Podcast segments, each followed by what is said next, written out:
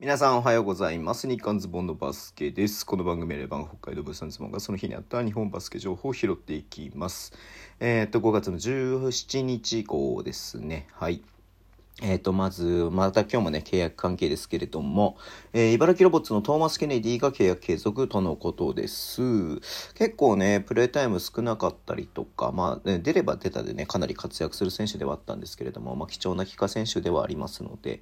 えっ、と、もしかしたら移籍かなって思ってた部分もあったんですけれども、契約継続とのことです。そして、三河のアンソニー・ローレンス・ジュニアが、えっ、と、んと、えー、と、15勝率とね。はい。えー、まあちょっと今シーズンね、まあちょっといろいろと編成とかもあったんで、このオフは結構三河動くんじゃないのかなというふうにね、思っておりますけれども、えー、ね、シーズン序盤から出ていたけど、なかなかね、昨シーズンほどの、活躍はできていなかった、えアンソニー・ローレンスは15勝ということになっています。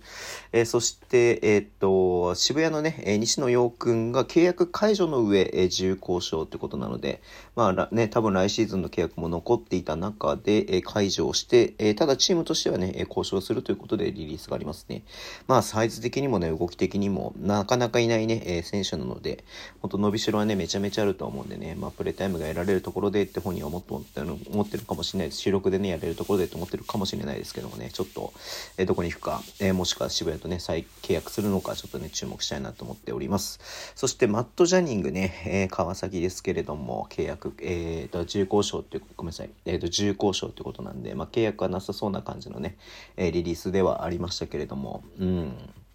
まあ2年間やりましたけど、今シーズンね、結構、怪我で、えーなかなか出れない時期がね、長かったっていうところではありましたね。うん。そして B2 ではありますけど、滋賀のね、テーブス海君が契約解除で重厚賞ってことになってますので、テーブス君もね、多分ね、複数年の契約を結んで、えー滋賀に来たとは思うんですけれども、まあ B2 ってこともあってなのか、ちょっとわかりませんけれども、えーっと、重厚賞で、まあ本当争奪戦になるかなというふうに思ってますけどもね、ちょっとどこに行くのか、えーっと、見守りたいと思っております。そしてダイヤモンドドルフィンズなんですけれども、菊池選手、中東選手、中塚選手、3選手のね、契約継続を発表しました。この間ね、えっと、まだ、えー先週末にね、終わったばっかりなんですけれども、まあ多分、えー複数年契約だったのかなっていうふうにね、思われますけれどもね。まあ本当にこう、長らく、えーチームをね、えー引っ張ってきている選手ではありますので、えーまあ、